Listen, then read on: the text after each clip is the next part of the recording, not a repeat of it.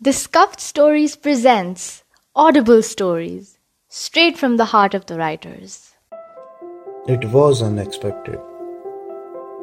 When the pandemic started, India defied expectations by having a milder outbreak than had been predicted.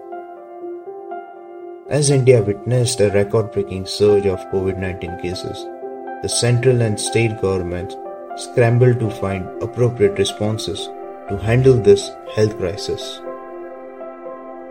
At a time when the healthcare system was severely strained, many state governments declared lockdowns and night curfews. Whichever way the lockdown played out, there has been one near universal aspect to the past few months. It abruptly disrupted our daily routines and living arrangements in ways that would not normally occur. And there was not just one lockdown, but multiple lockdowns, and we all had our own experiences. Well, some people had good experience and some didn't. Some people could stay with their family after a long time, and some could not meet their loved ones for the year as well.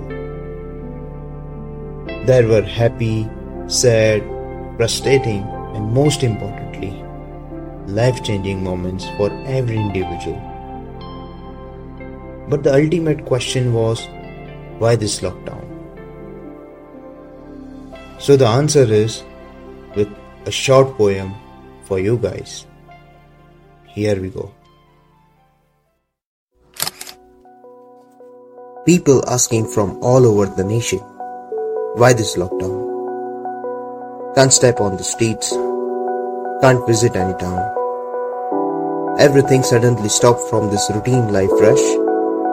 One swing simply created disaster known as coronavirus. Some mankind are fighting to save lives on the field of battle. Some are so dumb despite of warnings they roam around like driven cattle. In this lockdown situation, some started drowning into gadgets and smartphones.